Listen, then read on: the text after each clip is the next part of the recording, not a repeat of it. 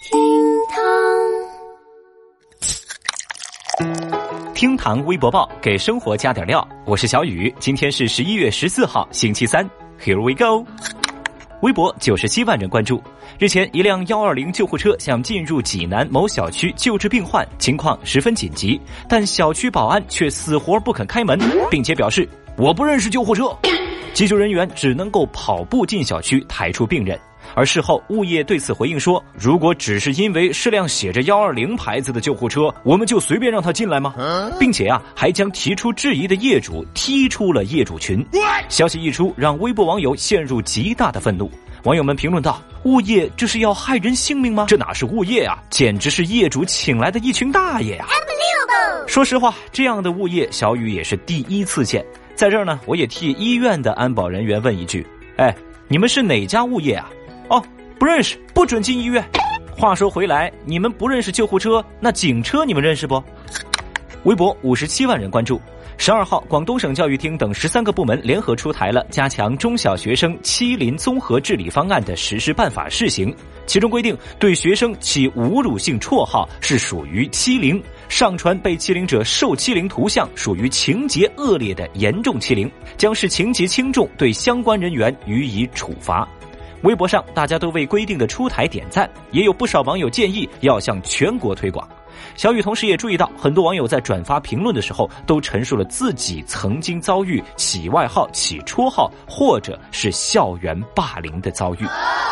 新规的出台呢，确实值得我们点赞。语言的暴力，所谓玩笑的暴力，他的伤害不容小觑。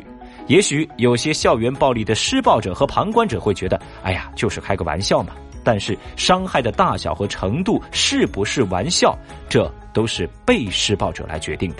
当然，新规的出台不是一劳永逸，更不可能包治百病，还有更多具体而实际的事情需要我们继续在探讨中践行。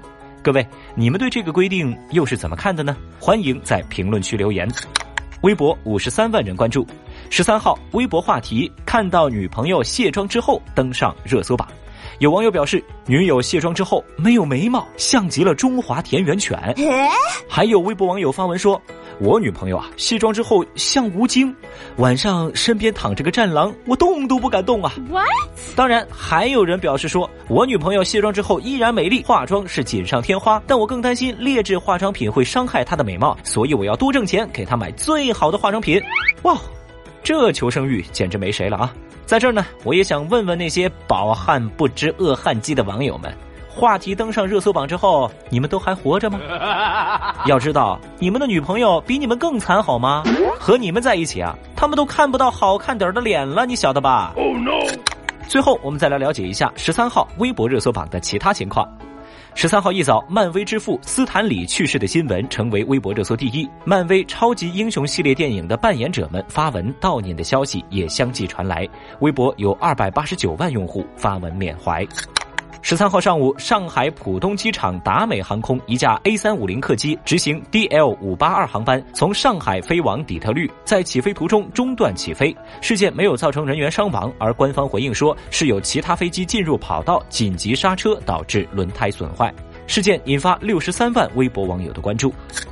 歌手吴亦凡工作室官微十三号发布声明称，部分网友在网络上发布带有引导性且恶意诋毁吴亦凡的虚假信息，引发大量扩散，严重侵犯了吴亦凡的名誉权，并表示已经启动法律程序，将对造谣者追究相关法律责任。消息引发微博一百八十九万网友的关注。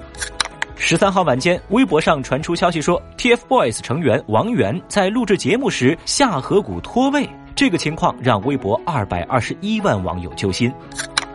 听堂微博报，下期节目接着聊。本节目由喜马拉雅 FM 独家播出。